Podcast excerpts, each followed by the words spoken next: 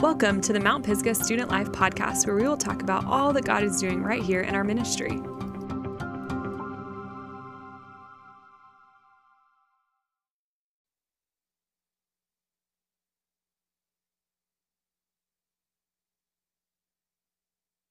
All right, everybody. Um, this month, last week, we started a new series uh, that's called I Am Not.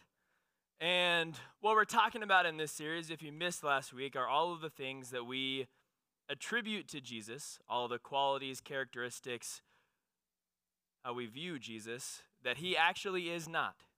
The importance and purpose of this is when we give Jesus all of these characteristics and qualities that he is not, we are not actually serving Jesus.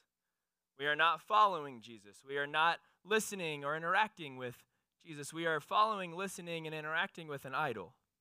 Because instead of following who Jesus is, we're following who we've made Jesus to be.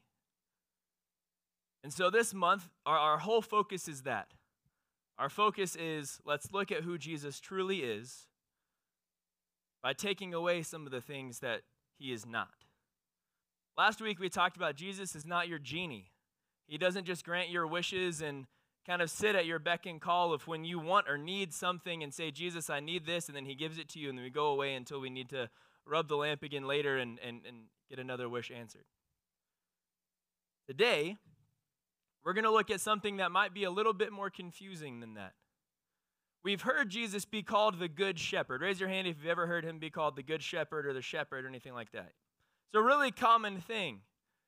And when we think of, of shepherds, we think of like, you know, like the long robe and the, the shepherd's crook and like these fluffy white sheep that they're just kind of leading around and just watching them graze and like sleeping in fields and all this stuff. And he absolutely is that. He calls himself the good shepherd. We, we see moments where he even says that he is, I am the good shepherd. It's one of his I am statements. But what he never says and never does is commit himself to being a gentle shepherd. Really often, who we want Jesus to be is this gentle shepherd of just politely, kindly kind of urging us on. Saying, You're doing so good when we're doing terribly. And just very gently, very sweetly pushing us forward. But Jesus never says, I am the gentle shepherd. Really, often Jesus doesn't live as the gentle shepherd. So today, that's what we're going to be looking at. If you have your Bibles or Bible apps, either one, I'd love for you to be with me. We're going to be in the book of Matthew. And we're going to look at three separate occasions where Jesus does not live as the gentle shepherd. Now, there's this word that we see in Scripture several times that we need to define and understand a little bit better before we get into it. And it's the word rebuke. Raise your hand if you've heard the word rebuke before. Now, typically, when we talk about rebuke, we're not like your parent rebuked you, it's like your parent punished you.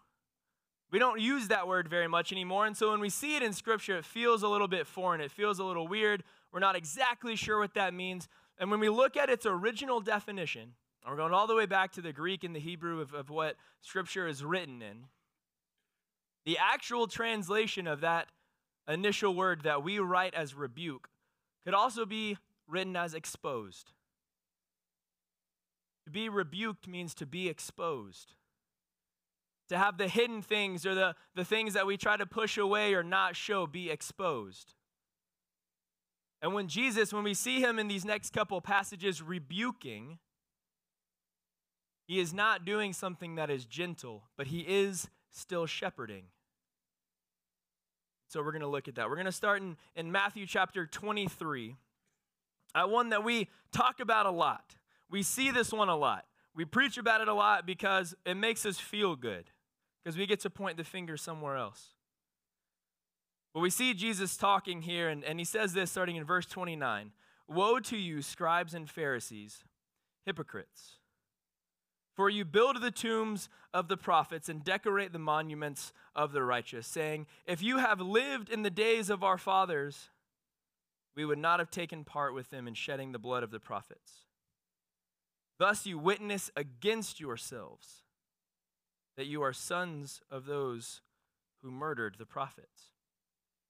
See, in this first moment of rebuke, of exposing, Jesus does so to show the hypocrisy.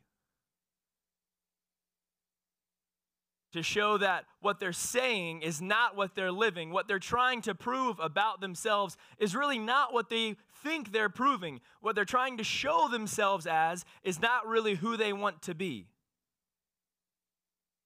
They're doing so to try to make themselves look better, be better, have a higher status, be viewed more graciously or gracefully or at a higher position. And Jesus is saying, Look, what you're telling people you are is really telling people the other thing. And he exposes them as hypocrites, saying one thing and living the other. For some of us, that's the rebuke we feel every day. Because one thing that is celebrated in our culture and society now is being able to say one thing really well so that we can live another way just as easily. And we talk about this word conviction and being convicted, and, and conviction comes after rebuke often. And this first thing, we're going to call it a, a pharisaical rebuke. It means when you are being rebuked or exposed for being a hypocrite, saying one thing and living another. Now we're going to see a second one. We don't talk about this one quite as much, but you'll hear pastors bring it up and, and they'll yell at you a lot about it. So I'm going to try not to yell. We're going to be in chapter 16, and this time we're going to see Jesus with one of his who you could probably consider his most devoted disciple. Anybody got to guess who that is? Peter. Good job. He's with Peter in chapter 16. He's with the disciples, but he's just gotten through telling them that he is going to die and raise from the dead. He's telling his disciples this stuff.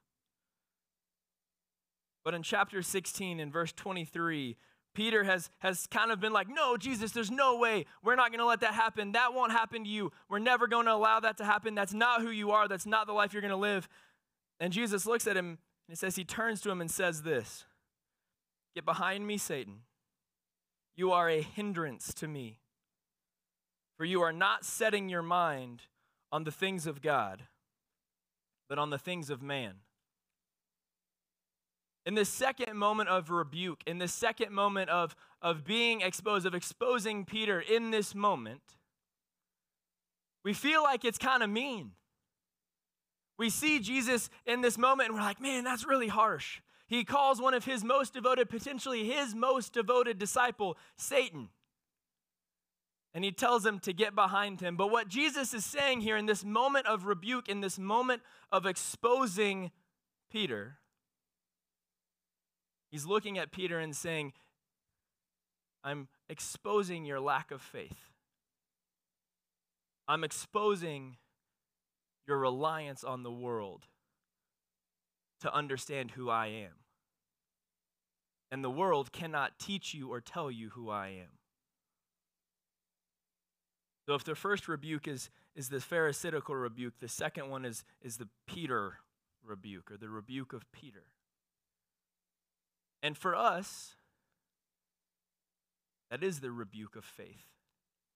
The rebuke of trying to see Jesus through the lens of the world of trying to understand Jesus, who saved us from the world by the perspective of the world. And it's never going to work because the world is never going to adequately explain, show, or prove who Jesus is and was. Now, obviously, Jesus and Peter are, are besties for the rest of, of time. You know, Peter has those three moments of denying Jesus. But even when Jesus comes back and he gives Peter three chances to redeem himself, Peter takes it. And if I'm Peter in this moment, my feelings are so hurt because the man who I've been following, the man who I truly believe I've already at this point claimed is the Messiah, the one who is coming to save, has just called me Satan and told me to get away, that I am a hindrance. But Jesus doesn't say anything frivolously. Jesus doesn't say anything by accident. And so that begs the question if we are being rebuked in the way that Peter was rebuked, who are we hindering? And what are we hindering? The what is much easier to answer. The what is the kingdom, the expansion and the, the giving of the word of God. The way we are living, what we are doing, saying, acting like, is hindering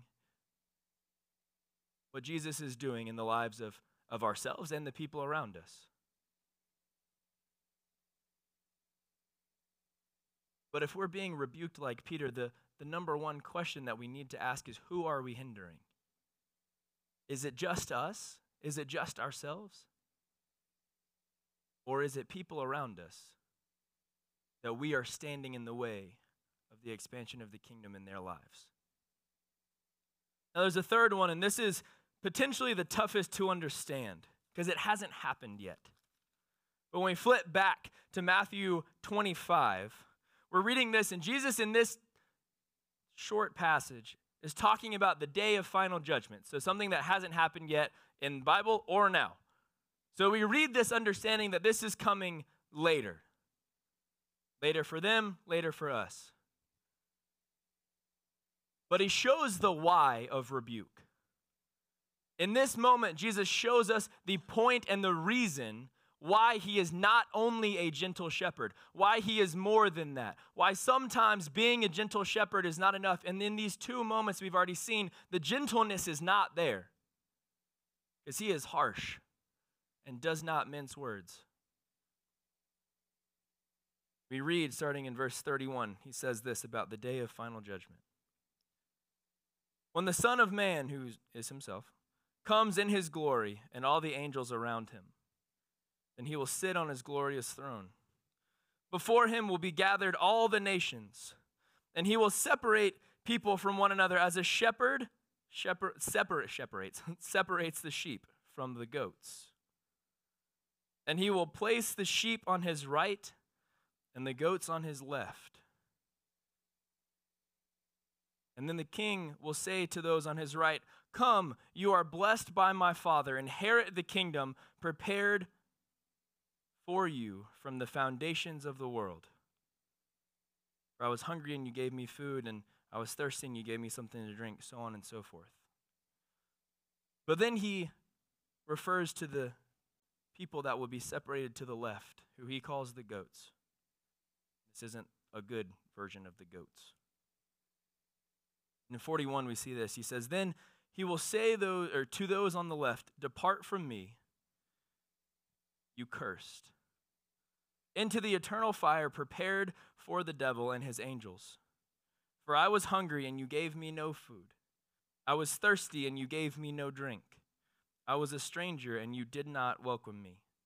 Naked, you did not clothe me. Sick and in prison, and you did not visit me. Then they also will answer, saying, Lord, when did we see you hungry or thirsty or a stranger or naked or sick or in prison and did not minister to you? And then he will answer them, saying, Truly I say to you, as you did not do it to one of the least of these, you did not do it to me. These will go away into eternal punishment, but the righteous into eternal life. This is why Jesus is not always the gentle shepherd. Jesus' full desire is to have a huge flock of sheep on the right and an empty pen on the left. That is all of what Jesus wants. His whole desire, the reason he came and died for our sins, is so that everyone has the option of living that life of the sheep that are being given the kingdom, that are inheriting everything that is being given to them by God. But knowing that some will not accept that, and that some will be on the left. If Jesus was only the gentle shepherd, how much easier would it be to be on the left? To live in a way that we can be the hypocrite, that we can just ignore that pharisaical rebuke, that we can stay away and live the life we want to live because we speak so well in public. Or even live as Peter and live as somebody who knows Jesus intimately, but decides that the way we're going to live is going to hinder either ourselves or the people around us or both from seeing who Jesus truly is. Because if Jesus was only going to be gentle, we would not feel the rebuke of either of those things.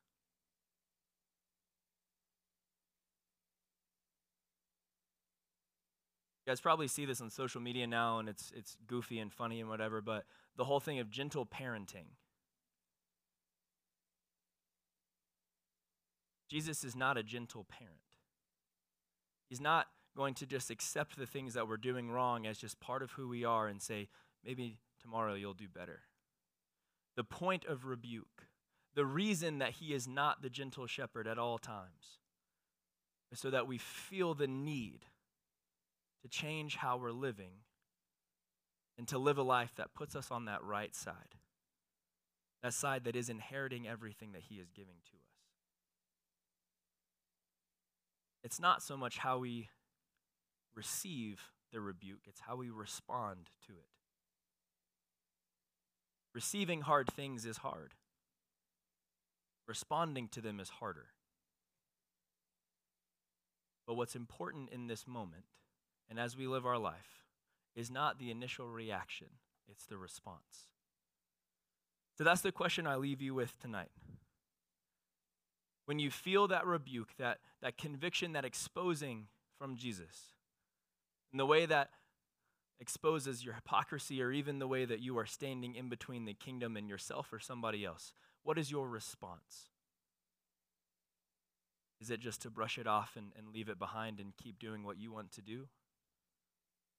Or do you take it on? Feel the weight and the burden of that and allow it to change who you are and how you're living. Let's pray. Father God, you are such a good God. And sometimes to be a good God, you cannot be the gentle shepherd. Lord, we know that rebuke is hard. It doesn't feel good. We don't want it. But thank you for being a God who is so about us. You are willing to do the hard things so that we can respond to the hard things. Father, give us the boldness and the, the desire to be a people who respond in a way that looks like you.